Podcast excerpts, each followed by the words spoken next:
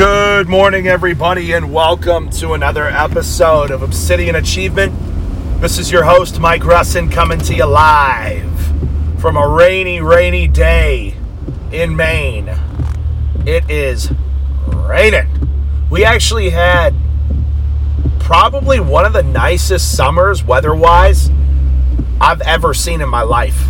Like, I, in my entire life. I can't think of a better summer than this summer. I mean, it was warm, it was beautiful, sun was out every day. Like I was out tanning like almost every single day in the sun this this summer. It was wild. Such a nice summer. So, changing of the seasons is here. The autumn leaves are falling like crazy. Winter will be upon us soon. Got to get ready for the winter. Got to winterize the uh, the chicken coop. I've got to move it. It's kind of like where the plow would push up a bunch of snow in our driveway. So I've got to move it this weekend and winterize it. We got the parents coming in uh, the week of the 24th. Wife is more than 20 weeks along. Things are clicking and moving in business. Now, I'm just thinking about this morning all the things I'm, I'm grateful for. I used to like dread when like oh winter. Like I'm actually kind of excited for winter. I'm excited for the cold. I'm excited for the snow.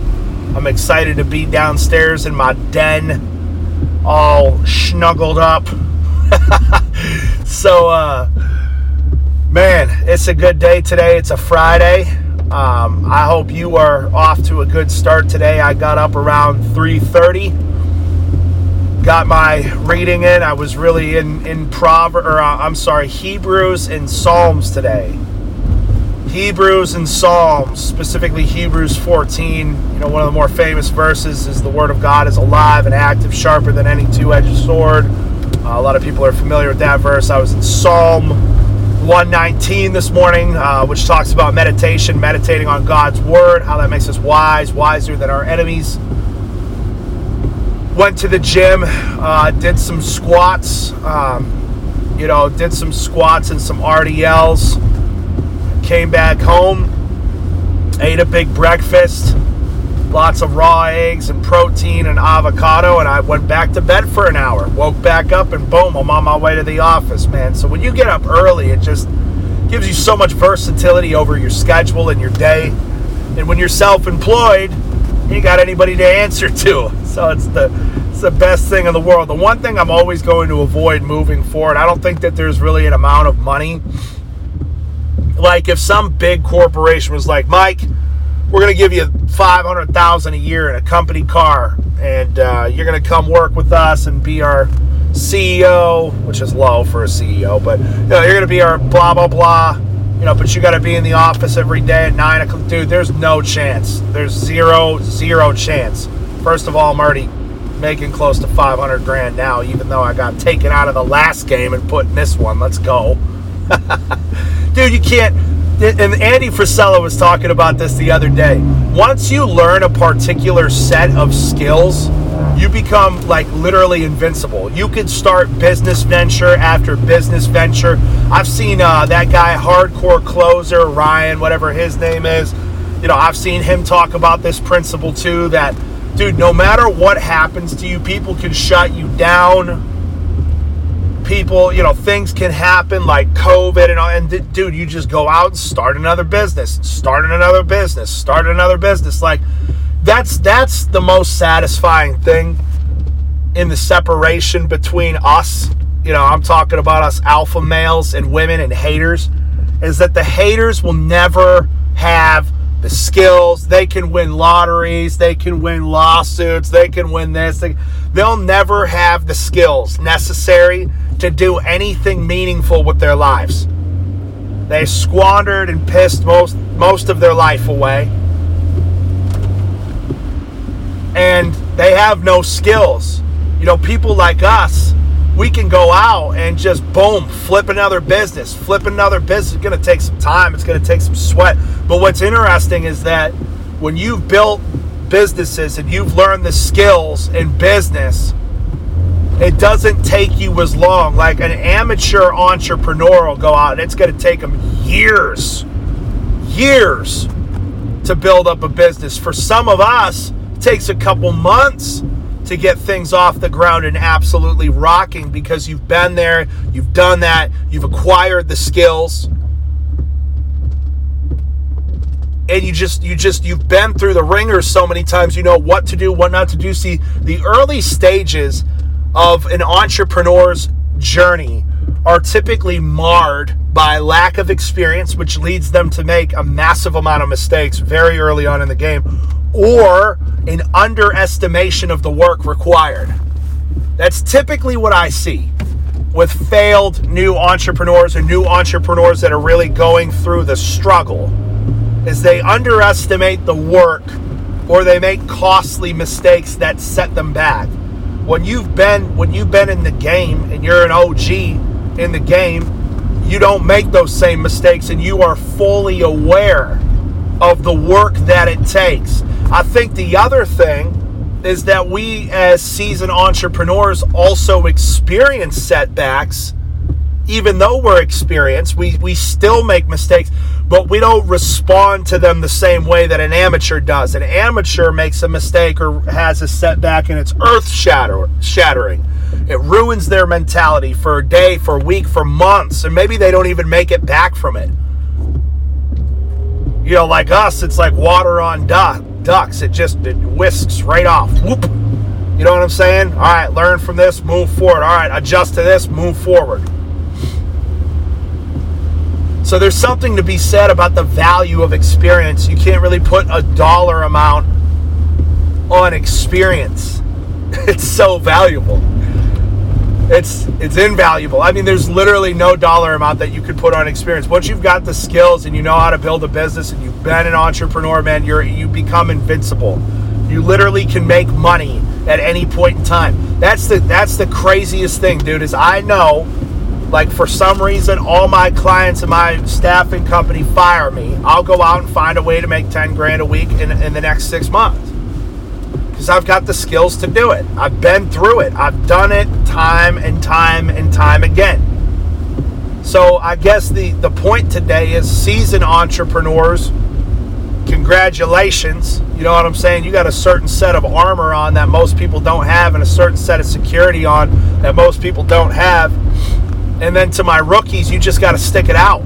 You know, and in the meantime, if you're not making the money, think about the experience that you're gaining Seriously, listen to what I just said. If you're not in the money yet, if you're not in the black, so to speak, yet, and you're working and you're working, you're starting to get discouraged, you have to look at what you're building behind the scenes in terms of experience. Because this experience will serve you for the rest of your life. You'll be able to do whatever you want to do. Whatever you want to do. All these silly people go to college to get these business degrees, to learn from a dude or a woman who's never ran a business in their life. I've got my MBA. You know what that tells me? You, you're, you're an over glorified secretary. You should be making my charts and my graphs for me. Take me and put me up against a Harvard educated business major, and I will smash that fool every seven days a week, 365 days a year jogging. Put me in a flower shop. Let's sell donuts. Let's build a marketing company. You take your Harvard, you, you take your $300,000 education. See, there's so many people now that are schooled but not educated. There's a big difference between being schooled and educated. I think that the most valuable education comes from experience and self education and working with a mentor. Experience in the whatever field you want to be in, self education and working with a mentor. Obviously, if you're going to be a doctor, this is different. I'm talking about being in business. Like, give me the guy that started off in a restaurant as a as a dishwasher and worked his way up to a, a prep and then line cook and then maybe he got some front of the house experience and became a host and a server and then worked his way up to manager. I will take that guy 10 out of 10 times over any kind of business degree possessor that wants to start a restaurant. Give me that restaurant manager that started off washing dishes and worked his way through that restaurant because he he's got the experience. He knows what to do. He's been in the deal. You've been sitting in the classroom learning that men can be women and women can be men and plotting out things on an Excel spreadsheet. so you're going to get smashed. I guess uh, you know, parents listening to this, because I've got a good amount of parents that listen to this, you really need to stop and think before you just jettison your child into the giant profit machine which exists in a vacuum that is higher education or higher schooling, let's call it, because it's not education. It's not. It's not. I don't look at the kids that are coming out the other side of these universities and colleges they're dumber. Their speaking skills are worse off. Their social skills are work, uh, worse off because they've done nothing but drink and have unprotected sex and take drugs for four years. They're, everything about them is typically worse off. I haven't met a college graduate recently that I'm impressed with at all. At all. So parents listening to this, like I said before, you before you jettison your kid into this system, this m- greedy money-making machine, you need to stop and think. So, oh, my kid's going to Penn State for what? Oh, you just hasn't really figured that out yet. Then what are you doing? Have you heard parents say this? It blows my mind. Oh yeah, he just oh well he doesn't really know. He's playing around with a couple major. Well, how about before you send Penn State a check for fifty thousand dollars for a year or more, you let them figure it out first. You know, it's crazy. We have been so brainwashed, and that's what you know. That's what these liberals will say online. Educate yourself. Educate yourself. Like bro your grammar you can't spell you can't have a, a, a, conversation. You don't know any, you don't know anything about the real world. You know nothing about the real world. You never traveled. You don't know you don't know dookie about life. Edu- educate yourself. You've been we've been brainwashed to believe that higher education is some kind of a status symbol it's it ain't it's not everybody goes to school now and now people that shouldn't be going to school are going to school because of affirmative action policies. That has nothing to do with race or gender, what I'm saying. I'm just saying certain the, the standard's been lowered so much. There is no standard to get into Cornell. There is no standard to get into Harvard. Dude, if you're a minority, you pretty much walk right in the front doors now. It's just there's no value. Everything's been cheapened.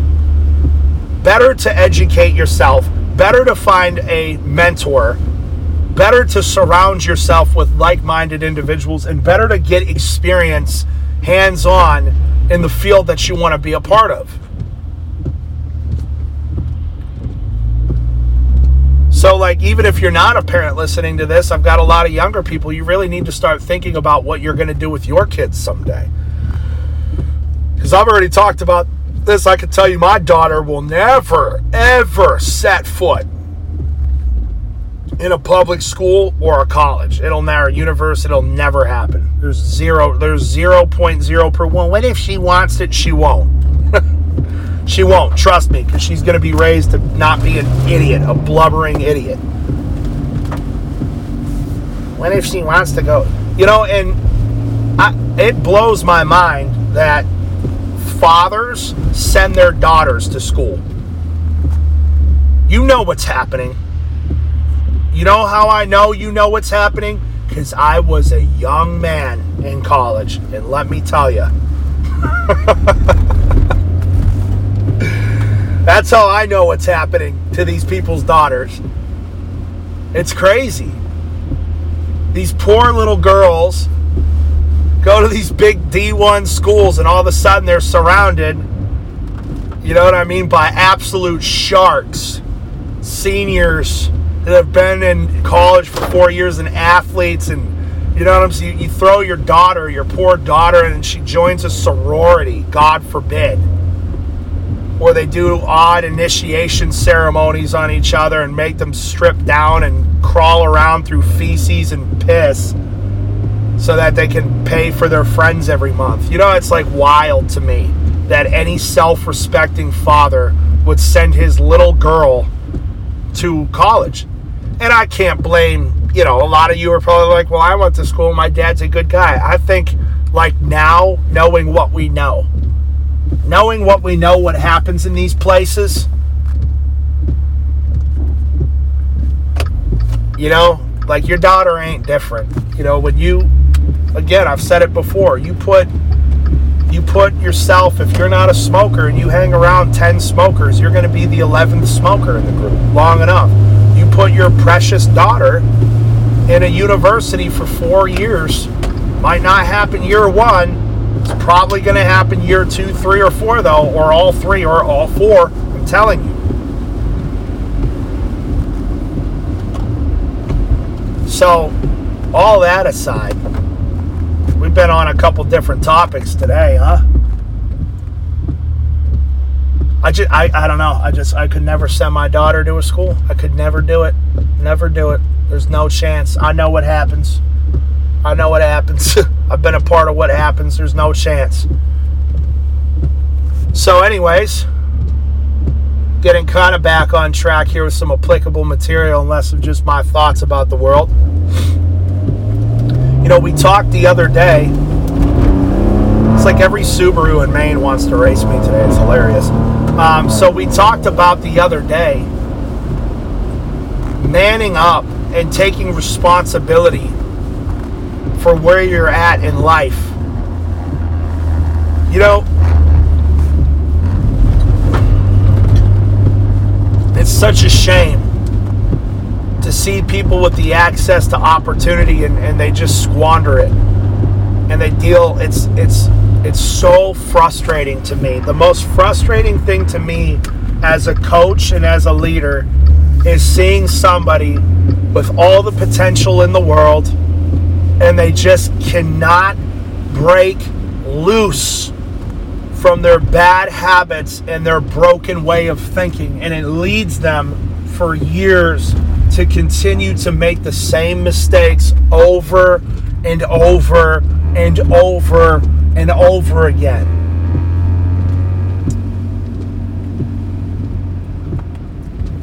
There's nothing more frustrating as a coach. There's nothing more frustrating as a leader than to see these people constantly returning to mistakes, to bad habits, and broken ways of thinking. So, big question I get is I've been working with so and so for you know X amount of months and X amount of years, and man, they're just they're not getting it. There's there's a certain point, I believe, where you've given everybody all of the info, given somebody all of the information. You've given them chances to change. You've given them one-on-one time and love and affection You've given them counsel. You've walked them through why they are where they are. You've given them chance after chance to where you need to let life teach this person a very serious lesson. You've got to let this break them. We had a situation, you know, I won't get into details, but with a somebody I've known for quite some time, and him and his family are about to go through a very serious obstacle, challenge, and adversity. And there's a part of me where it's like when you're one of in my brotherhood, you know what I'm saying, where I've known you for a long enough period of time, I'll keep I'll bail you out and bail you out and bail you out. But there comes to a there comes a point where you're doing these people a disservice by constantly serving as a security blanket. Like, oh, I know I can keep making this mistake. My, my boss got my back. He's had my back now forever. Oh, I know that if I, you know, am unwise with my money, so and so will bail me out. They've always had my back. I don't even have to pay him back. You know, he'll just loan me the money. Like, there comes a certain point where you need to let life break this person. You need to let them truly be broken and destitute because in that brokenness and destitution, you're going to find out if that person is worth continuing with. They're either going to completely break and succumb, or like the phoenix from the ashes, baby, you're going to get a, such a greatly refined product on the other side of that brokenness. But if you're constantly catching them right before they hit that threshold of pain and protecting them from it, you never get to see their true character. And more importantly, they never get to see their true character. So, in the instance with this individual, for the first time in nearly a decade, I said no. For the first time in nearly a decade, you are on your own. And it's like I said the other day, man, God gives us so many choices, choice ch- or chances. Chance after chance after chance after chance after chance. And some of you listening to me will not learn your lesson until you hear those words Depart from me, ye worker of iniquity. I never knew you chance after chance after chance after chance. The good news is, is if you're a true child of God, you'll never be truly lost. He'll always find a way to get you back. Not that he ever, the all omniscient, omnipowerful, all powerful God loses anything at any point in time, but he'll always bring your little wayward butt back. It's what it's always had. That's, if anything, I know God loves me not because of any merit, not because of anything I've done, certainly not because of who I am as a person. I don't believe that God loves me for any of those things. That's not where I see His hand in my life. I see His hand and know that He loves me, that no matter how far I run, He always brings me back. That's how I know He loves me. That it doesn't matter what I've done, it doesn't matter where I go. He's always there. Now, it's not always comfortable. In fact, sometimes it's extremely painful. There's been times where I've lost everything and been in such emotionally just despondent states and I've made such major mistakes that still haunt me and want me just like I just want to scream and beat my steering wheel thinking about them. He's always there. You know what I mean? And that's how I know he loves me because there's nothing I can do to earn what he gives to me. So, I don't know. Thoughts for today. That's all I got. I love you guys. Let's get it.